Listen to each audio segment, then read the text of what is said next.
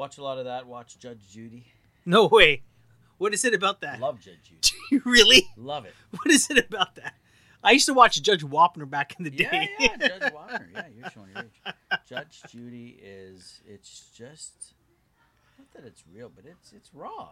It's like people. It's misery, That's hilarious. right? Yeah. That's funny. Okay, let's do this. Okay. Live from Pacific Junction Hotel, Girth Radio in session.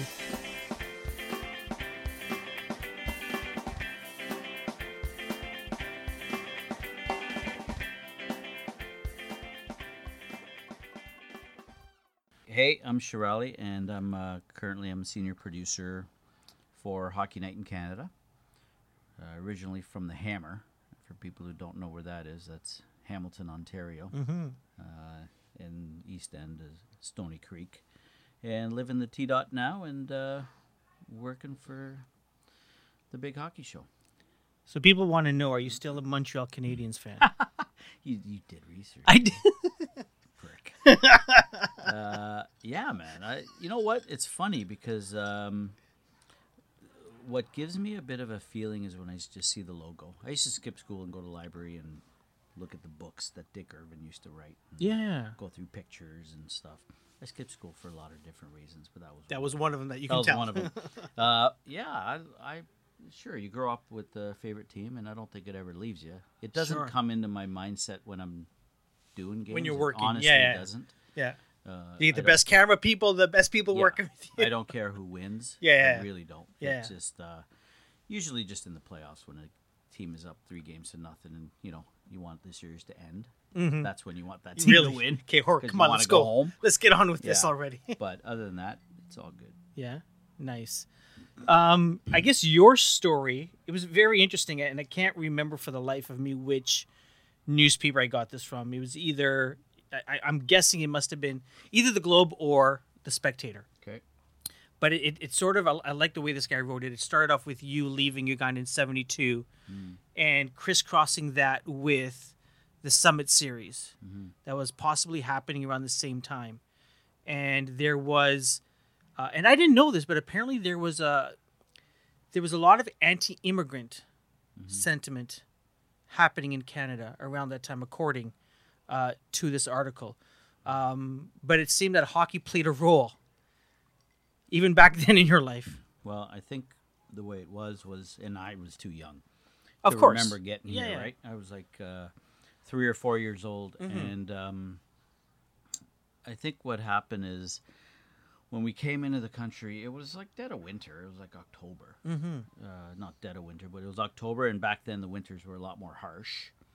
So, you know, between the Summit Series and, and hockey, and my parents coming over with eight kids. Yeah. I have seven sisters are they older, younger? Were, were one you- younger, the rest older? old. Yeah, and fourteen bratty nieces and nephews now.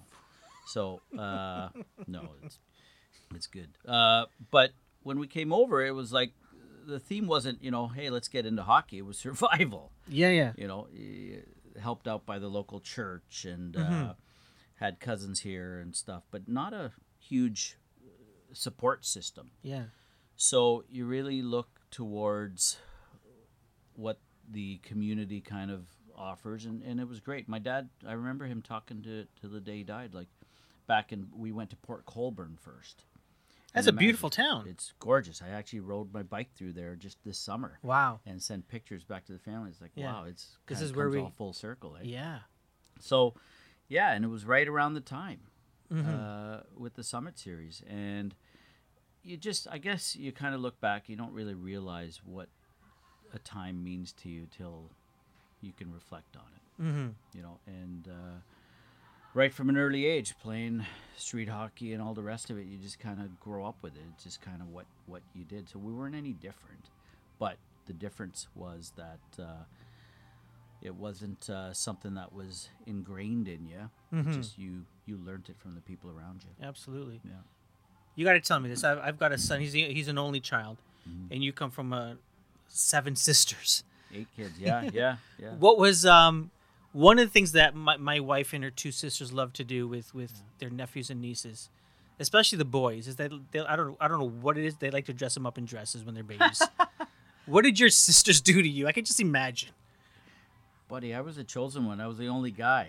you got Like, protected. Yeah, I was protected. I was okay. I got nothing to complain about it. I didn't dress up in in dresses, uh, but you know, I would have, I guess. Uh, no, I no, it was all. Uh, I was very protected. yeah. Yeah, uh, it was. It was. Uh, yeah, mom and dad were always very good to me. Tell me about this going to the library during school. like, like, how old were you when you started skipping class and reading Dick Irvin books? Um, that was probably grade nine or ten in Hamilton. Okay, so you're Yeah. okay. Yeah, All right. grade nine or ten. So you you you because my understanding is so grade nine and ten is how old are you then? Like sixteen? Yeah, 15, 16. 15, yeah, 16 years yeah, old. yeah. So this is No, also not even like yeah, around there. yeah. So this is also around the time when, like, did you see a was it a CFL game you saw, or you saw a production truck, or what No, was? so what happened was, if you're talking about the first time I saw an actual uh, TV broadcast, Yeah, yeah. That Yeah. you knew, like, th- I want to do this. I got in. Like the hockey thing came to me when um, I remember watching a lot of games when I was a kid. My dad loved wrestling, by the way, big wrestling fan. really Oh, WWF. God, yeah, WWE. Oh, yeah, my back with Gene goodness. Kiniski and all the boys. And Oh wow. that was a real kind of influence early on with uh, with sport. Yeah. You know, it was cool. And he'd just sit there and laugh. I can hear his laugh now. Just sit there and Really? just laugh at it. and it was a big deal. What did he think of uh, the Ugandan headhunter? Oh, Ugandan giant, yeah, the Ugandan Yeah? giant, yeah. it's My like- dad didn't like him. Yeah, yeah, no, uh, I think that to this day he probably thought that he knew him. right? He probably, oh yeah, I remember him coming around. uh, Yeah. But no, it, it wasn't like. He's probably some Canadian dude. Yeah, Yeah, yeah. yeah. So I think my first, uh, I remember going to the Aud in Buffalo. It was easier going getting tickets, and one of the first teams Hmm. I saw was the Habs. Yeah. Uh, driving there when I was a lot younger, and uh, and that slowly got me into the Habs. It was just something about the C, man. It was just something about the logo and Mm-hmm. the red and the and the guys that played on that team. It just it was excellence. Mm-hmm. There was a standard. There was a bar. It was just uh, you you just looked up to it Yeah. uh, and I just I loved the flower and I loved Kenny Dryden and net and the way Mm-hmm. he stood and, and all the rest of it. So Very um there's like a mythology around that that Yeah. team, eh? yeah, In the seventies. yeah, it's to be good at something for so long, Mm-hmm. you got to respect that. That's why even now the the players, the fact that they can do what they do, whether you're into the sport or not, Yeah. that's it's it's humbling to look at that when somebody can focus on their craft that much and be that driven to uh, that I call it that relentless pursuit of excellence. Yeah. it's it's humbling. Like Hmm. it's it's very cool to to think about. Yeah. Was it a CFL game you were watching? Yeah. Yeah. So I remember being in Hamilton, and uh, I was in high school Mm-hmm. and late high school, and I and I was really getting into the TV thing. So you knew that that's sort Yeah. of you wanted to get involved somewhere there. Yeah, I was but like lucky. behind the camera, like you weren't Yeah. thinking of being an actor. No, look at me. How can I be in front of the camera? Look at you. Well, Yeah. Uh, so I think what happened is I remember reading an article on uh, on the on the Ticats. I was a big CFL fan. okay. And one of the Ticats was volunteering at a cable station. Hmm. And I was like, that's really cool. Okay. You know, it just was in the Spectator, and I was just reading that and uh, dug into that a little bit and found out there were volunteer opportunities for uh, television. And what I remember thinking way back is it was a kind of a romantic thing that I had in my head that wouldn't it be cool to be in a TV studio and they had the steel roof, Cable 14 in Hamilton, a beautiful steel roof, just Okay. like an old barn. And inside was a TV studio with these three cameras and stuff. And I- and I remember going in there for a tour and I could hear the rain. It was raining that day and you could hear the raindrops and stuff and I thought that it just that image stuck with me. Wow. And I thought, I know people make fun of me about it, but I thought it was, what a romantic kind of feeling to be doing television in the rain and Yeah. hearing those drops. And because I've always loved the rain. yeah. So that kind of got me into that mode of uh, thinking television for some reason was the rain. Wow. Uh, Yeah, ridiculous. It's- yeah, I know. Uh, so anyway, I, I remember being at Ivor Wynne Stadium, and uh, the CBC was telecasting a game there. Mm-hmm. And I said to the guard at the front desk or at the front gate there, I said, you know, I just wa- I just got to go see the guys at the production truck there. I was like 15 or 16 or whatever, I don't know. And he said, okay, go ahead. So I walked into the truck and I said, Just "Hey." just like that." It was after the game. Yeah, it was great. It was not a lot of security, and I was in awe. Yeah. And I was volunteering at the cable station. Okay. And, uh, and I looked around and said, "Hey, is there anybody in charge here? Like, who's who's around? Who's in charge?" And this guy, uh, they pointed me to the producer, and the producer's name was Lawrence Kimber. Yeah. Uh, Lawrence has uh, been retired from the CBC for a while now, and I try to, you know, see how he's doing. I haven't talked to him in a while, but I remember this moment, and he was so generous and so gracious. Where I just said, "Can you, uh, can, can I? I just want to have a dream of mine would be just come in here and watch a show. I would just love Oh, to wow. watch during a broadcast. Mm-hmm. Like how ridiculous is that, right? Yeah. Uh, and he gave me his card. And he said, "Look, kid, we're back Labor Day, and so come on back." And I waited all summer. I remember holding on to that card and thinking, "I'm getting hold of this guy. Like, oh my God, I hope he remembers me still." He gave me the opportunity to go and sit and watch in a game, and right then I knew I wanted to do this. What was it like? Because I, I mean, we went to a studio, uh, the Global Studios up in North York, uh, with our Cub Scouts two years ago, I think. I think we watched the six thirty news or six o'clock news, one of those two. Yeah. Um, what was what was it about that that Well, environment? I sucked at everything else, so I was crappy in math. Yeah. know, wasn't a great Your career prospects. yeah, were- they were limited. So I thought, well, this is good. No, uh, I loved, I loved seeing the pressure. Hmm. I I enjoyed the pressure. I enjoyed being in the moment. yeah. Uh, I enjoyed the uh, chaos, um, and I enjoyed the sport. And just like when you could see the players, and you see things that other people didn't, and you're able to kind of tell that story uh, on the air for viewers, and just being able to do something creative Mm-hmm. was it just drew me in, and the live aspect of it Really. with the pressure and the Yeah. you know hearing the countdown in three two one and you're on Mm-hmm. and uh, it just there was something sexy about it it just was it just spoke to me Wow. it was pressure and it was it was raw You're in grade what? Grade nine, ten. yeah Something like everything's melding in now Everything, you know the older get, everything's like yeah The older you get, yeah, high school is one year. yeah i don't know i remember yeah everything's kind of together What was your i was what, young What was your next um like what was the next step? Did you was it um was it Mohawk College or was it you Yeah. were volunteering before that? no i was volunteering before that Yeah? i wanted to work was Like, were you at like the local Hamilton station? Yep. No, not CHCH Okay. at that time yet. I remember uh, I was doing wedding videos. Everything went from wedding videos to uh, corporate videos.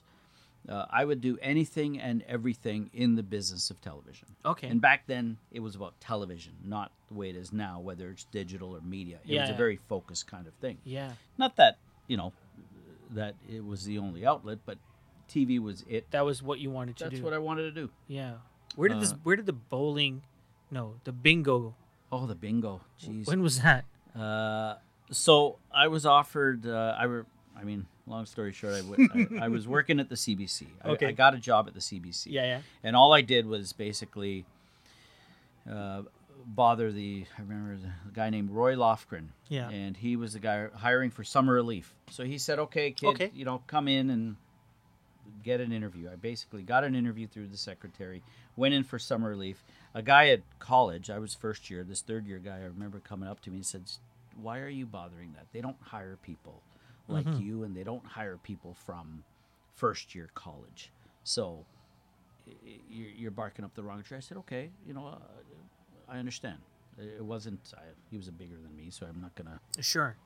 So anyway, I got the job, and uh, it was just a summer relief job. I was driving a truck around with tape, and uh, and going around. And uh, next thing you know, Newsworld back then. Now it's called News Network, but Newsworld was starting.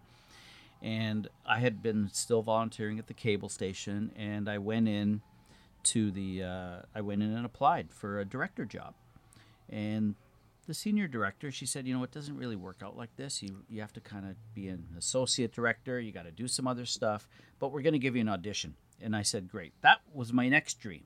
It's like you just keep chasing the next dream. I just wanted an audition mm-hmm. in a control room at the mm-hmm. CBC to say that I did. Mm-hmm. Uh, and I went in, and I had a lot of like the technicians that were there were just gorgeous people. They were beautiful people, and I'd worked with them, so they knew me. So they really carried me through the audition. Nice. Uh, and at the end of the audition, the senior director, she said she started clapping. She said that's was awesome. Wow. She said go and meet the executive producer of the National. We want to hire you. I'm like, okay. I was like 18 or something at this point. You're still in school. I was still in school, first year college. Yeah. 18 years old. I go up and uh, they said, okay, we want to hire you. I said, look, I'm still in school. They said, okay, um, you are still in school. Go back to school. Okay. Thank you very much. Thanks for the addition. Thanks for the job offer. Sorry, I can't take it. Yeah. They didn't put the pressure on you to No, take it or leave no, it. This is your last chance. Tons of people wanting jobs, right? Yeah. So I went back. I thought about it. I go, what the hell am I doing? I can't. I got to figure out a way. So I figured out what shifts they were covering. I went back and said, I will do the overnight shift Friday and Saturday night while Yeah. I'm in school. Hire me part time Yeah. So you'd go to school Monday, Friday. and work Friday and, Friday nights, Saturdays Saturdays. overnight as a director at the CBC. Yeah. My teachers wanted the job. Like it was amazing to be a director at the CBC. Wow. and uh, I was just grateful to be able to get in. And it was it was Newsworld overnight shifts, graveyard shifts, and I learned a lot.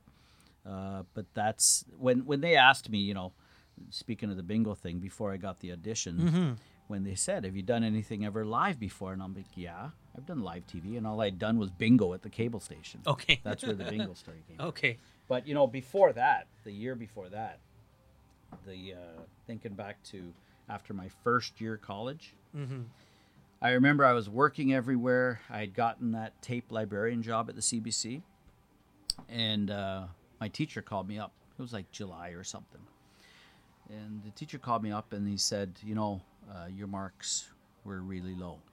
I'm like, but I've been working. I've been trying to do whatever, and I've missed a lot of classes. Yes, that seems to be a threat. And, uh, but I I love the business. Like, what can I do? Yeah. They said, no, you failed. You failed first year. Yeah. I failed first year at a college. But what happens Like, after? Like, do you have to do first year again? Like, no, what's- I was like, what do you want me to do? They Yeah. said, he actually said to me, he said, you know what? You should think about another career. Wow. Think about doing something else. Mm-hmm. I said, okay. So that's when I kept working at the CBC. Yeah. And I, w- what I did is I went back to school. I went back and talk about being humbled. Yeah. I went back to Mohawk College, re entered my first year with the brand new set of kids.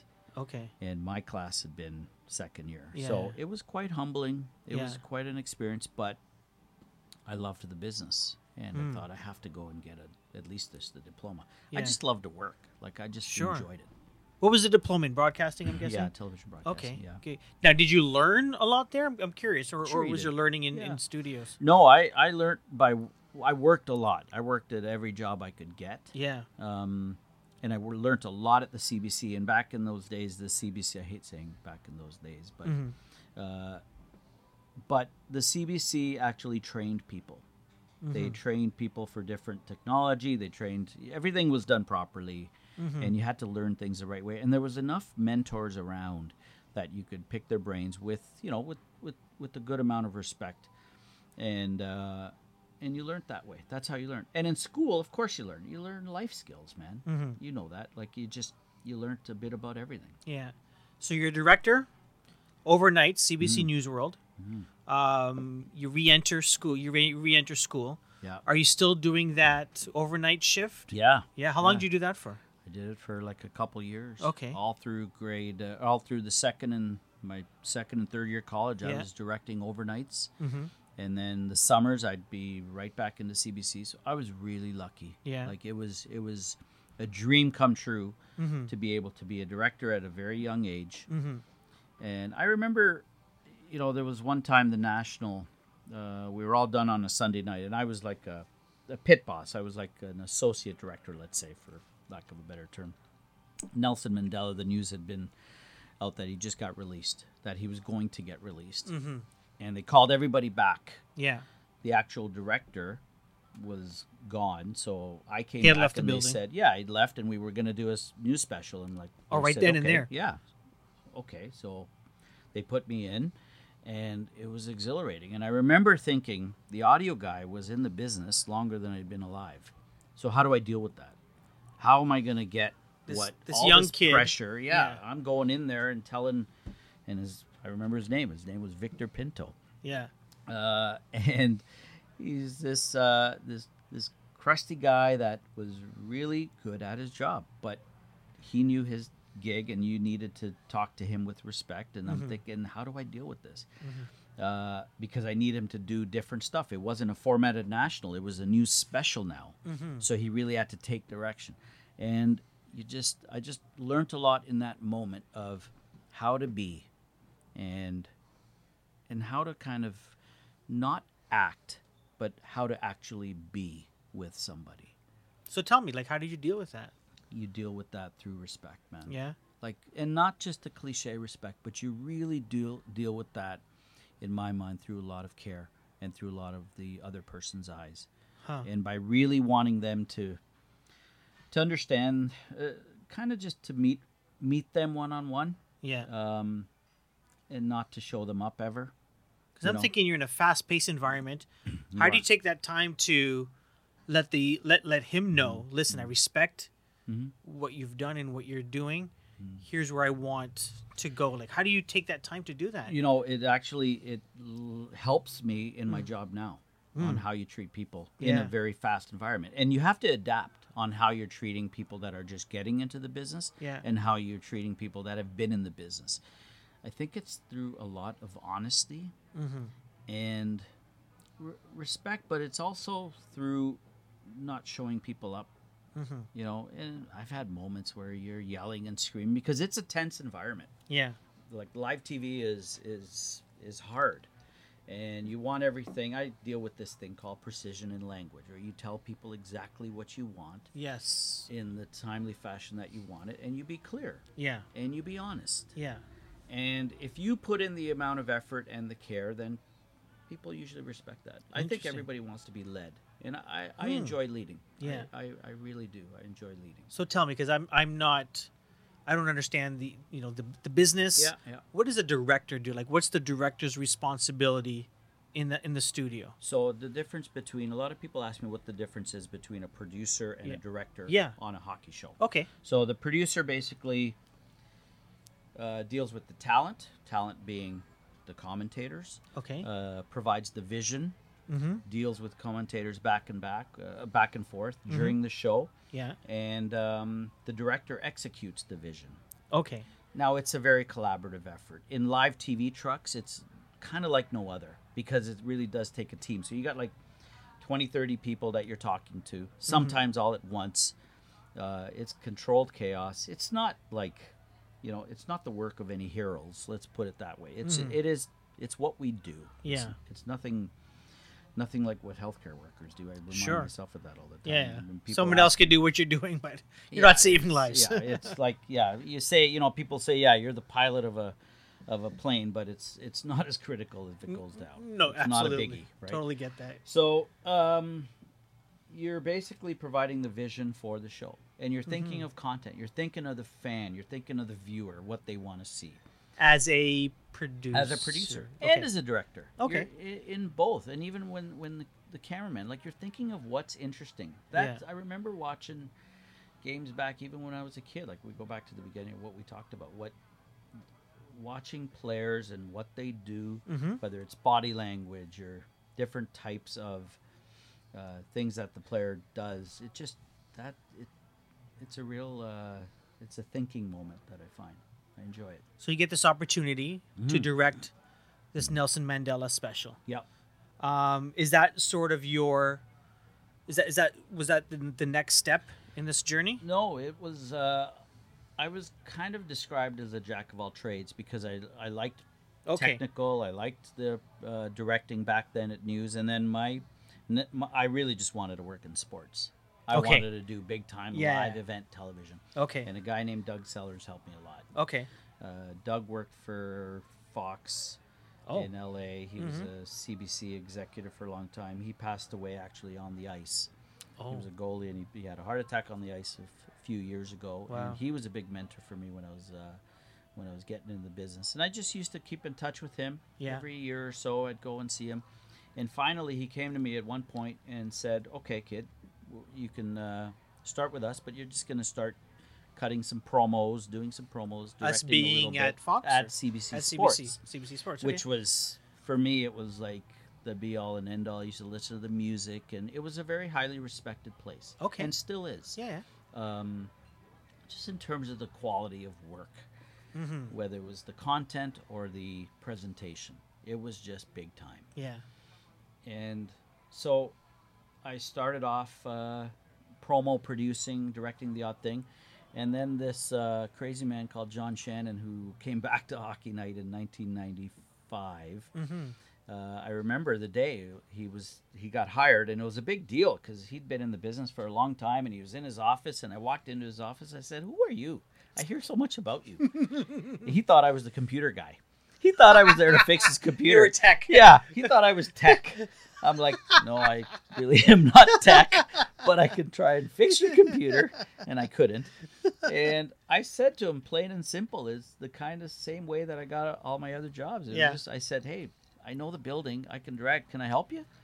You know, Hmm. can I help you with something? And he uh, he went on to hire, you know, to hire me and uh, worked with him and, and the gang at Hockey Night for a long time. And that's that's kind of how Hockey Night started. I What, what was your first gig at Hockey Night? basically working for him. Yeah, The direct- whatever and he I was needed. the year of the strike. '95 was a short Mm, strike, yeah. and uh, I was directing the studio shows. We'd show classic games. So I'm sitting Yes, now I remember in the that. studio, Yeah. and Dick Irvin is in the studio. Oh my goodness. Yeah, he was in there uh, with Don Cherry, with you know Ron MacLean was there. They were on- with, I think at one point they went over and did the Gretzky tour. So I was a studio director, cutting promos for CBC, doing different shows Yeah. and um, it all kind of came to a head there, and then just worked my way up through hockey. Mm-hmm. Yeah, When was um when did you start to get to work on the live games, directing and producing? a few years later, Yeah. I was directing all the all the Toronto Maple Leaf games Okay. uh, for a few years, and then at some, and then one point, I remember Alan Clark, who was the head of CBC Sports, came to me and said, you know. I actually went to him. I said, "I can help out on the NHL awards if you'd like. I can, Okay. you know, just do whatever. You're whatever. I can really like- some packs and you know." You're you're continually going and asking for stuff and offering yourself up. Yeah, but you know how how you do it makes a big difference. Okay. You know, I I really was cognizant of not being a pain in the ass. No, it doesn't sound like you are. it- it- you- But like it, like to me, so here's why I bring it up. To me, it sounds like you've quote unquote arrived. Like no, you're, you're not the big Kahuna. no, at all, understandable. No, But you've you've found a place, and like to a lot of people, it's like just wait your time. Just do a good job. Wait Yeah. your time. Good. Do a good job. Wait your time. Get the next promotion, and and you know after X amount of years, you'll be the executive producer. You'll be you'll be at the top of your Yeah. your game. But it seems like you kept on. You know, you're, you're doing this, but hey, where else can I help or Well, work or it wasn't do or about the job for me. Okay. It was about interest in the job, in what Hmm. I wanted to do. Yeah. Like working on hockey wasn't about oh that's the title and stuff. It was just man, that would be really cool to be able to do something like that. And who's going to think about you as much as you? Mm. We all think that the bosses are thinking about us Yeah, tonight, yeah. right? They Yeah, go yeah. home. Why aren't they thinking about me? like are, nobody is going to think about you as much as you are. So you, you go and you create your own opportunities. Yeah. That's what it is. That's I mean I talk to a lot of, of people getting into the business now, Uh-huh. and that's what I tell them. You kind of have to lay out your path, and it just it will effort will never be duplicated. Like if you put in the effort, you put in the time, and you you have a sense of respect about the business and about what other people are doing, Mm-hmm. you you end up. I think the opportunities come. So what'd you do on the NHL awards? I ended up. He said, "I said I just want to work on them." He goes, "Okay, you can produce them." I'm like, like you're in charge now. Uh, okay. so, wow, it was that was a real learning Mm-hmm. experience for three years. I worked with Ron MacLean on those, Um, and I'd work with Ron as a director and stuff, but you know, producing those shows uh, with him, and you know, I'm booking guests like you know, call up, "K- hi, Mr. Gretzky, you know, can we can we get you on the air here? Mm-hmm. It, it was just, it was I was way out of my element, but I just saw it as, it, this is fun. This Yeah. is fun to do. I can imagine. Oh, it was Like you're in TV and you're in sports, yeah. and in Canada you're doing hockey. I mean, yeah it was it was goes back to like yeah it was really cool i don't you know at the at the time you're always just thinking about the gig and Sure. thinking about doing a good job but there was no real i didn't really worry about how i came across in terms of whether you'd fail Mm. you know you just failure was never really there was no fear in failure i wanted i didn't mind trying like what what would what would failure be? You know, because Well- as, as a viewer, I can I can imagine. Okay, you missed a goal. You missed, you you you know, there, there's certain things you can think of that. Why didn't they show this, sort of thing? I'm curious. You know, hey in the I- truck, what is failure? I did a show last week where one of the replays I put up went on too long. It was all on me, and I missed a goal. And I was in a dark, dark space for the week. Are you serious? Oh yeah, it was it was brutal. It was. It Was this like, the Leafs game where yeah, they scored yeah, like 30 seconds after? Yeah, it was like brutal, and I think I thought about it like day and night, and think what the like. It was it was devastating. Wow. It was really Even after all these years, Oh, eh? yeah, man. You you because you're never above anything. You're Hmm. never above criticism. You're never above the game. You're never above the fans. You you have to know what you want through the shows, and you have to have a vision. Ron actually told me that way back. Yeah. You have to have a vision. Um, but you you have to be okay to make the mistakes, I guess. But this this yeah, back then it was uh, failure and fear was never really a part of it. Interesting. Um, tell me about sort of this path, because it seems you, you, you're going everywhere. You're doing everything. Um, so I know it's not a linear path. I think Right. I've, I've gathered Yeah. that. But to get to executive producer, Yeah. which you've taken a step back, we'll talk about that. Yeah. But to get to executive producer of Hockey Night in Canada, um, what was, how did that happen? What were you doing? How was it offered to you? Like, what were your thoughts Yeah. around all of that? So I ended up being the senior producer Mhm. uh, a few years after I was directing, and I didn't want the job. I didn't As want to senior produce. producer? Yeah, I didn't want to produce. I wanted to keep directing. Okay. and uh, at the time they you know they said you know we really want you to step up and do this and the producer they just let go of a producer uh, named Paul Graham and uh, he wanted to keep it all inside the CBC and stuff and they came to me and said you know we want you to do this and I I was uncomfortable with it uh, because you to produce you'd want to produce a lot of other things first and it was a lot of it was a lot of not pressure I didn't mind, but it was more the focus. I did not want to screw this up. It was a big deal at producing this. So I ended up doing that and worked with Bob Cole and Harry Neale for a lot of years, and they were just gems. And uh, and then we back then we did the intermissions too. So Okay. Ron MacLean, Don Cherry, Yeah. We'd start the day at three o'clock and tape the satellite hot stove at three in the afternoon. Oh. that ran in the second intermission Yeah. because you had multiple games going on. That's right. Then at five thirty or whatever, uh, Don would show up, and early on, Don came like kind of closer to game time, so I'd be showing him stuff during the commercial breaks, his his roll-ins. And Harry Neale would say, "What is that? Why am I seeing that?" I said, "Hold on, Harry.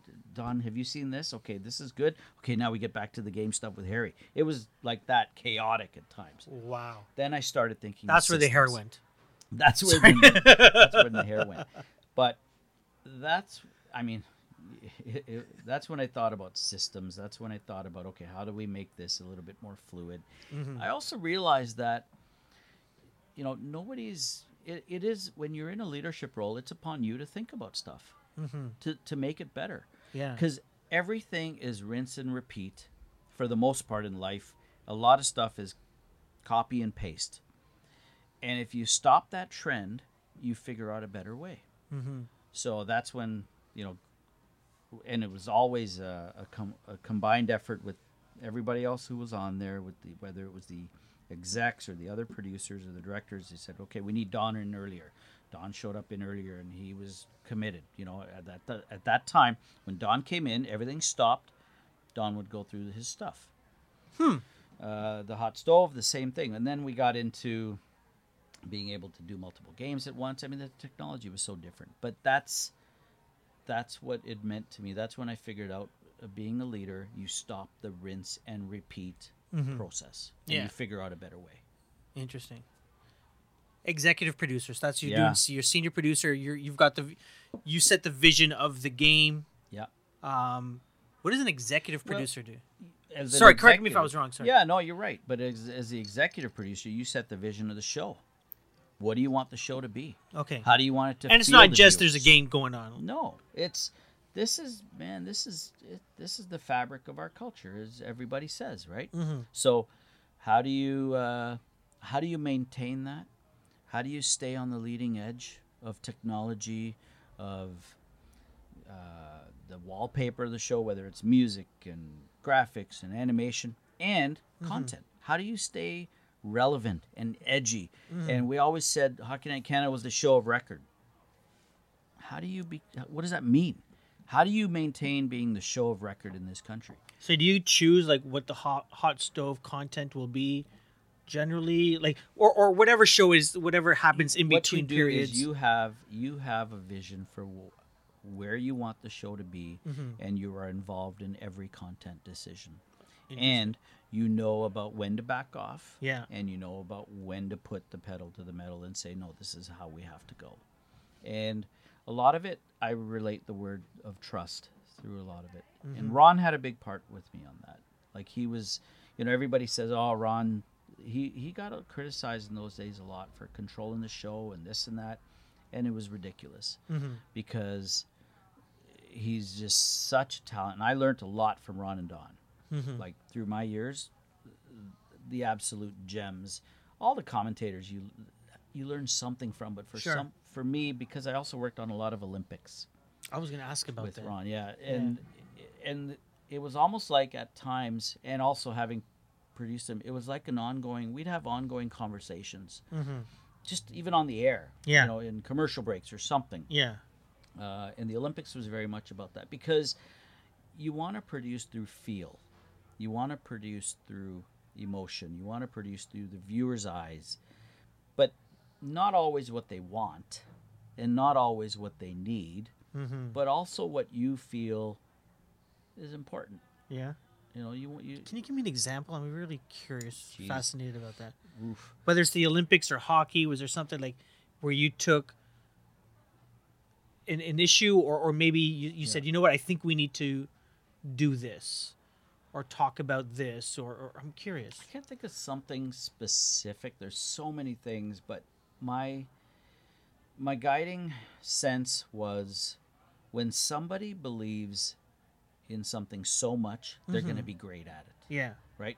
Okay. Uh, when Don came in, and there was a lot of times where I think a, a lot of people in outside our little circle used to say, "You guys need to control them more.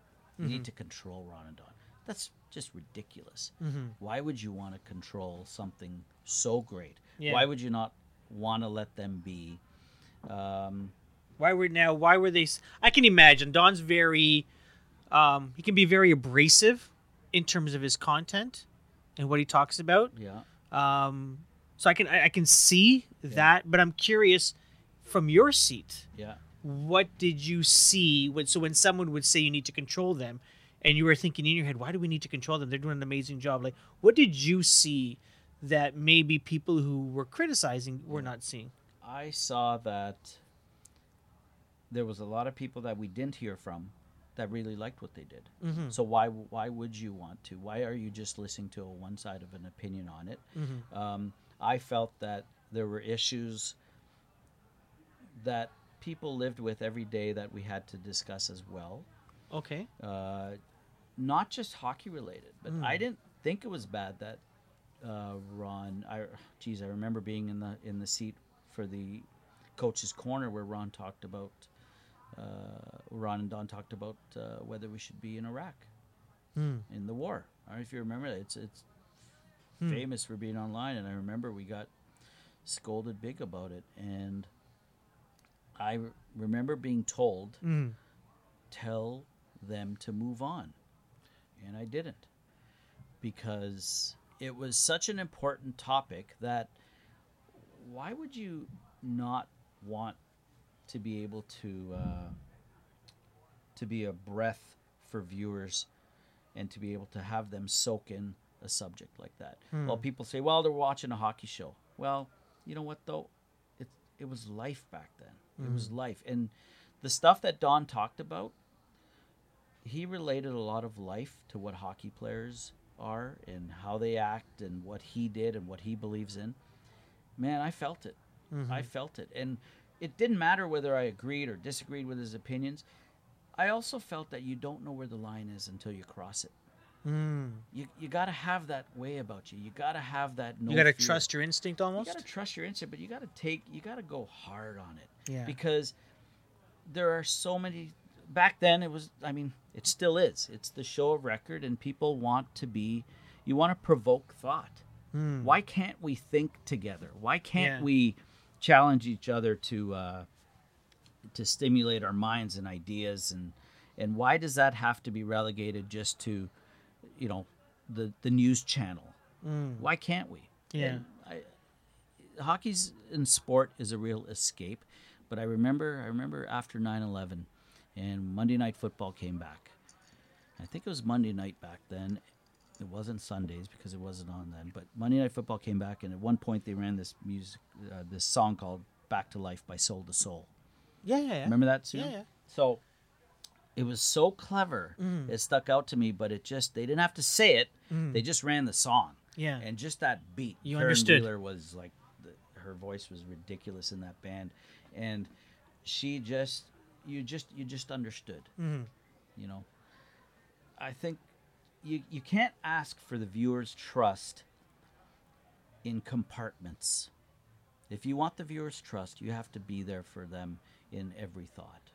And I, I just I just thought that uh, overall, as an exec in Hockey Night, I just I wanted to be on the edge. I wanted to I wanted us to take chances, and I came up with this thing called ACE, Authentic Canadian Entertainment. That was my filter if there was a story idea, if I had it, somebody else had it, if there was a sales thing that needed to get sold, it had to go through the filter of being authentic, Canadian, and entertaining, or just pay you a lot of money. Not me, but the but the show. So Yeah. that was the deal. That was the deal.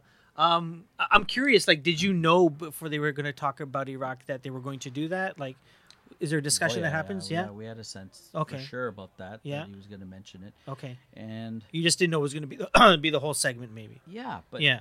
man, it was one of the best segments. There's so many instances where, you know, people say it went off the rails. I'm talking like it was right on track for me. Yeah. Everything. Did you get uh, reamed for that by your Yeah, boss? course. Yeah. yeah, yeah, yeah, and rightfully so. It was. I mean, they're the bosses. They can. Sure. You know, we're not above criticism, and we're not above taking direction. Yeah. It's not that at all. But uh, I felt like. I felt like it was the right thing to let them go. There was a lot of things we we talked about. Uh, I remember at one point we talked about gay and lesbian rights on hockey night, and people were looking at me, and it was Ron's idea, and Ron said, "I think we should do this," and I, and I thought about it. I looked into it, and we did it. Hmm. We had a representative on, and Don talked about it, and like, why not? Sure. This was like ten years, twelve years ago. Yeah, it was it was not accepted, but on TV, on a hockey show to talk, Yeah. and why not have conversations? Was that another everything? one? Like, move on? Yeah. th- No, that one. No, we were okay. Yeah. Yeah, it was okay. There I'm was sure lots of stuff. that they and they being the talent respected you you know they, they build more respect as they see that you know he's got our back he lets us you know he doesn't let us do whatever we want but he gives us that freedom and he trusts us to to not embarrass maybe i don't know if that's the right word Yeah, I mean, you, know? you, trust your instinct, but the the job of a good producer is also to create a space of trust for the talent to be who they are. Mm-hmm. Right? It's not about the producers or it's you know I I want a lot of my ideas on the air, but I'm not on the air, so You do it through talent. You also create the space for them to be able to say what they want. Yeah. Uh, that's the job of a producer, is to create that that space for trust. There was a time I remember when Ron MacLean, according to what we would hear and, and understand, was not coming back. Yeah, He was not going to be renewed. Yeah. Um, I think I remember Don was was like, Don was shortly after. yeah. What was what was that like? that was crazy. That was probably actually I think that was my first year of going of being a senior producer. I remember wow. being in the food court or being at CBC, meeting Ron for lunch after the deal had gotten signed. Mhm. I'll go back to about the other That he was or that he first. wasn't coming that back? he was coming That he was coming back. Okay. So the deal gets signed. yeah. I say let's meet for lunch. Yeah. And I see him and I say okay, do you want you know because it was a public outcry, right? Yeah, yeah, yeah. So I say okay, you want to go to a restaurant? You want to go somewhere? He goes no, let's go to the food court Okay. and since then we try and you know whenever I see him, I see him less now, but you try and Go to the Chinese food court. yeah, at the food court. There was nothing different, and that Okay. was just. I remember him saying that, and I thought that is gorgeous Mhm. because nothing had changed Yeah. for him. Yeah. nothing had changed. Yeah. It was a process. Uh, at that time, he he based a lot of. I mean, he can speak to this, but it was all principle for him. Hmm. Everything was principle, and I remember talking to the folks at CBC saying this is a mistake, and a lot of us were in an uproar that you cannot let Ron go. Mm-hmm. It was ridiculous, and we mm-hmm. tried to do last minute deals and behind the back bargaining and trying to get you know um, Don, uh, the people that talked to Ron and and and vice versa. It was all. He, he's a he's a man of principle, and how can you ever say anything bad about that? Mm-hmm. What was the Don issue? I mean, not the issue, but what was the Don situation like? It was the same type of thing. Yeah. Where I mean, I don't know what it was in those days, and Don talks about this all the time. But when you get too big in this country, people want to take you down. You know, and that's what Hockey Night really is. Or uh, you know, in in those days when there weren't a lot of other shows at that time, it was uh, very much like that. And, and Grapes was obviously on the forefront of a lot of conversation. Um, and there's always a factor that people want to, we want to kill each other. We just want to, we want to take each other down. Is that why Strombo didn't make it? Not make Oh. it, but I, I think, I don't know, know if he didn't make it. yeah. I just think, I mean, geez, George is. It was like his dream job almost, right? I don't know. If I don't know if it's his dream job, but, it seemed like like he was. he was Yeah. his commitment to it when he started Yeah. like when when he got going on it Yeah. wow it was glitter in his eyes like Yeah, he yeah. wanted he genuinely you could see it in his eyes that he wanted to make make a difference Yeah. and make impact that's all you ever want to do is you want to make impact on something right Yeah, yeah, yeah. as a broadcaster as an on-air talent you want to you want to do something that people remember i don't think the i guess the the country just wasn't ready for that type of change and that type of impact and mm-hmm. the audience at the core Yeah. i don't think anybody really i think people asked the audience in terms of focus groups but i don't think anybody really asked the audience in terms of their feeling on whether they wanted that much change. You know and and i think that probably hurt Strombo the most Yeah. is that the audience wasn't really ready for that much change. And i don't think it was what uh what george was given to to lead to believe Yeah. that, that that's what he wanted. But geez i mean i try and listen to george every sunday night and he still Yeah. has that impact Oh, for sure. you know People were talking that.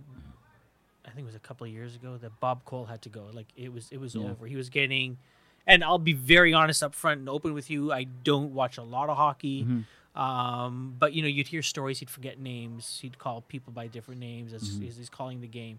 Um, he's still calling hockey, from what I understand. Mhm. yeah. Um, and I remember you. I can't remember where you talked about it, but you stick up for him and you talk about emotion Mhm. um, and passion and, and and being that being the very important ingredient when it comes to you know the production of the hockey game and stuff like that. I'm, I'm wondering if you can talk a bit Mm-hmm. Well, about that. I don't think anybody should keep their job just because they want to do it. That wasn't what I was. Uh, Okay. You know, it's not about his passion. It's Mm-hmm. about the passion that that he brings across the screen.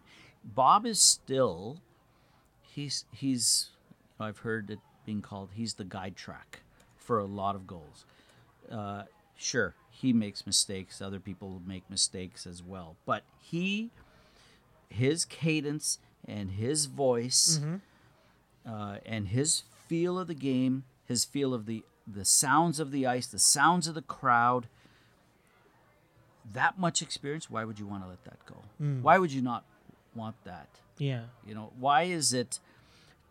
I think the, the old notion of well, we just need to be younger. It's the same thing that happened with George. Like, just ask the audience. Half the audience bitches about him, half the audience loves him, Yeah. but they all know him, and they get mm. a rise out of him. And he still, when he calls a game, Yeah. you still know it's him. And Yeah.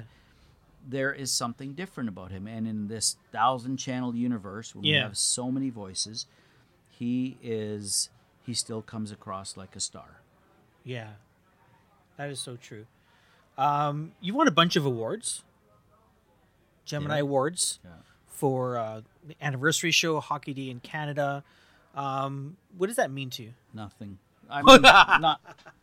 I should say nothing, but it just. I don't know the awards, and it's not a, you know, a typical modest thing that I'm trying to do. It's, Yeah, yeah. It's more. I don't know. I've never really focused on it uh, Mm-hmm. with any any sort of importance. Yeah. I just haven't, because um. You, you just you do something when people don't notice Mm-hmm. You and let's say even if you do something and somebody else gets the credit for it you smile you get back up you do it again. Mm-hmm. it's just the way it is. It's actually the way it should be and the way life was meant to be. I love when people love my work. Like it's it's great to get that feeling of uh, that you've made impact and stuff. It's Yeah. it's it's great. And those awards are never you know underestimated or not uh, not acknowledged. I just it's it's just uh, it's just not. Uh, I like it when people can talk about the game and, and talk about a different shot or a different moment that you've done. That just almost means just Yeah. as much as you. Um, so a few years ago, Mm. Rogers gets hockey gets hockey night in Canada. Yeah, Um, and and what do they do? They they they got the place. They No, yeah no, but they what do they do with No. CB? I don't. I'm, I'm trying to understand that relationship with CBC and Hockey Night in Canada. Yeah. They they they I don't know. They, they sublet it back to you yeah. guys. Well, we Like, have the that? hours. We have Okay. the programming hours on Yeah. CBC, and and they use our people. I'm still a CBC employee. Okay. uh, and there's a, about 20 or 30 of us that are still CBC employees that are contracted out to Rogers. Okay. And that really, that had a lot of doing with the guy who's in charge of the Rogers media, uh, and his name's Scott Moore. You might have heard of Scott. Yeah. Yeah. He's always around at a different event in the city. You just look up the paper and you'll see him. Yeah. yeah. he's uh he's the name is very familiar. Oh, he's always pushing Rogers Media. It's it's really it's uh he's got a lot of energy and he was the one who understood the CBC. Okay. And he understood the fabric of the CBC. yeah. Uh, he understood Ron MacLean and Don Cherry. Yeah. He understood the Hockey Night brand and he he made that deal or helped make that deal where we were still uh, on track with hockey. That's why we're involved in it. A lot of it was because of him. Because he knew he understood. There's there's some th- Yeah. similar to you got to keep, you know, Bob Cole. You got to keep Cherry. You got to keep MacLean. It's it's Yeah, I mean, and and part of it is, I think he had a good sense that the viewers didn't want this sudden, full 360 degree change. But that's not to say that it didn't need something. It needed a spark. It it definitely needed something, and I think it was Sure. great that Rogers, uh, the amount of money that they have to invest in hockey, even now, like. It's not like they're sitting there saying, "Let's take this property for granted." Yeah. They're thinking.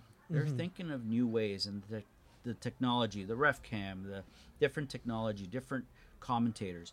Everything has to progress. Yeah. Everything has to evolve. Yeah. And they're the caretakers of it now. And it's actually been great that they've tapped into the CBC to kind of keep it.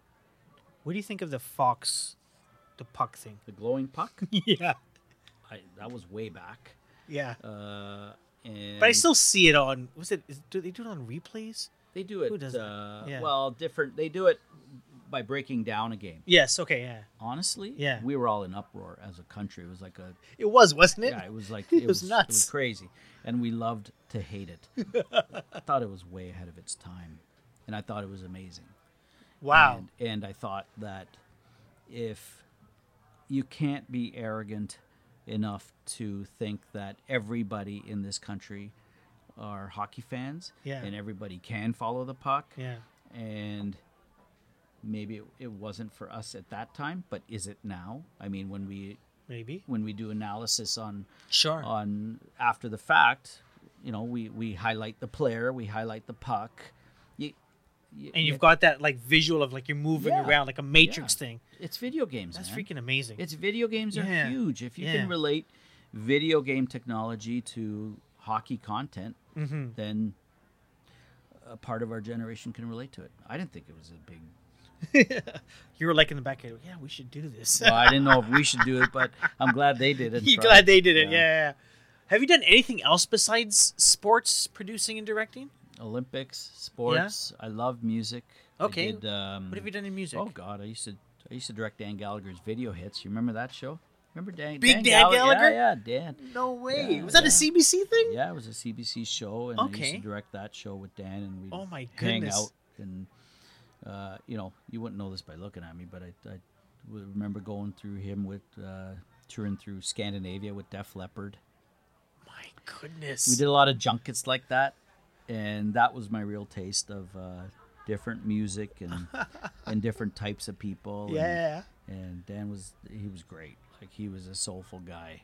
Wow. Yeah, it was, it was he and people were drawn to him. Mm-hmm. They were really drawn to him. Uh, I love music. I, I love doing music shows. That's Yeah. what I would want to do. Oh wow. Yeah, That's your dream great. job there right Well, what's a dream? it's uh, yeah. I still I love doing that, and other than that, no. Geez, you make me sound like a failure. I, You yeah, s- I haven't done much. I so some people have some questions for you here. Let me let me just get to that very quickly. Dun, dun, dun, dun. Where is it? So I, I never like editing this thing, but this is where I'm gonna have to like oh yeah, go in and yeah, yeah. and um and oh, just missed it. Here we go. Okay, here we go. So questions. I got uh, three, four questions here. Okay. Um, question from and th- and yeah. So question from Salim. He wants to know what is your best moment at work so far. Oof. My best moment at work. Yeah. Professionally uh, i'd say one of the highs for me in feeling like uh, i made some well you know what directing wayne gretzky's final game at madison square garden Mm. was very cool that was uh, that was really neat because there was so much emotion to capture Yeah. um, his that that was that was a that was a great moment for me.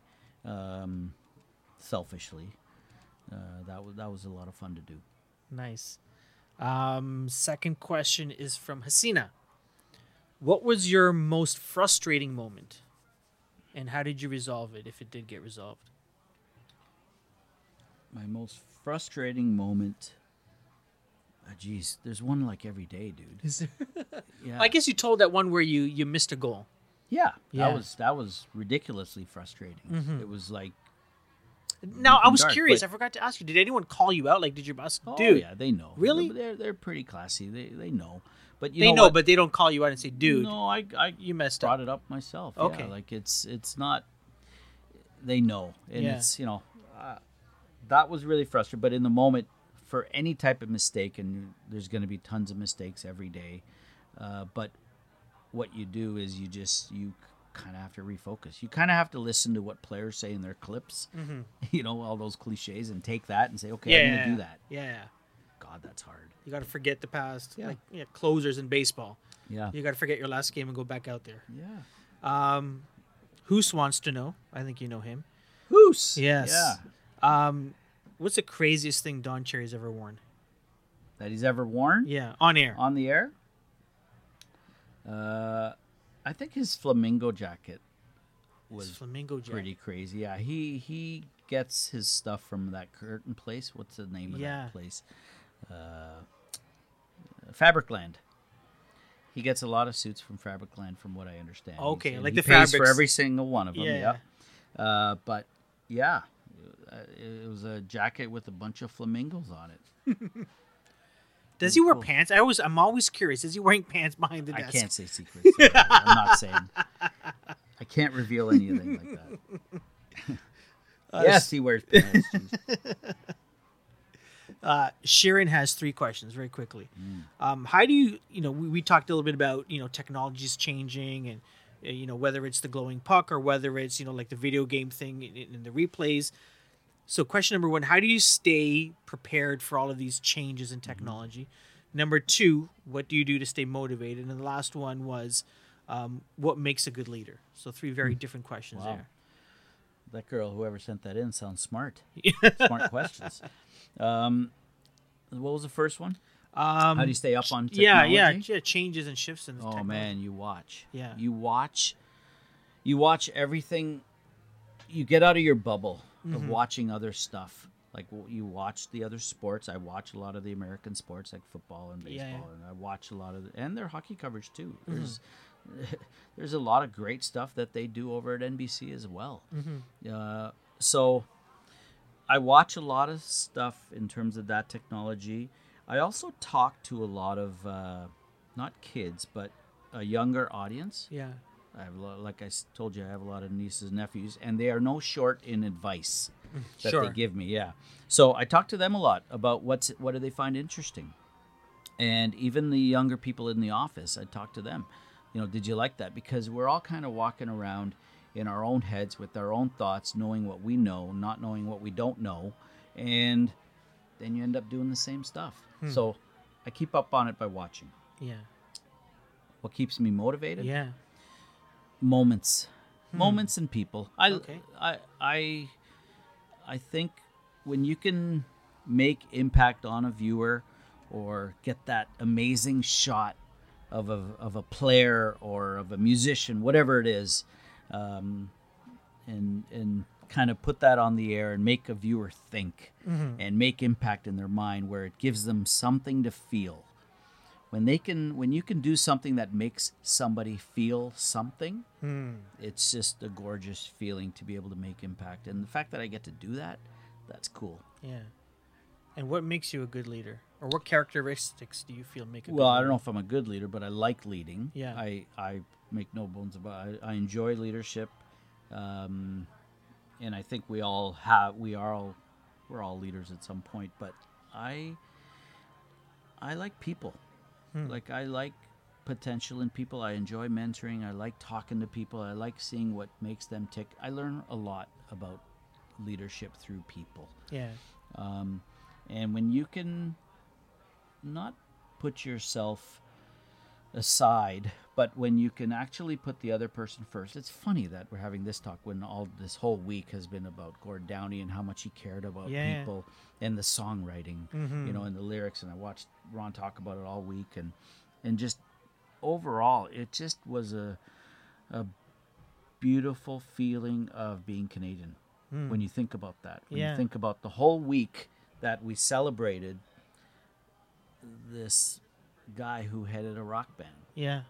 and uh, it's funny because we were talking about it uh, over the weekend with Jim Houston, Craig Simpson. We were we were talking about these things, and it just it just felt right. It just felt good. That still leads you that for that reason. I just think leadership is something that we all need to do, but not just by telling people what to do. That's not leadership. Yeah. Leadership is kind of living with the people and learning through them and, and loving them. I believe in love leadership. Mm-hmm.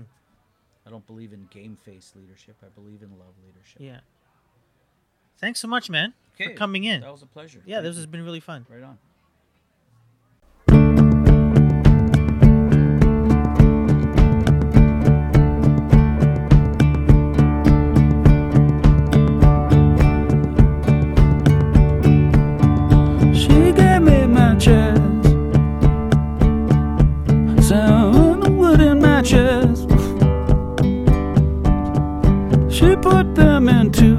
Small, slim glass jar with a screw top lid. And I fingered that jar. I put it in my pocket.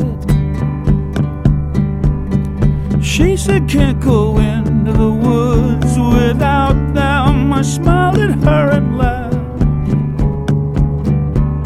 And I kept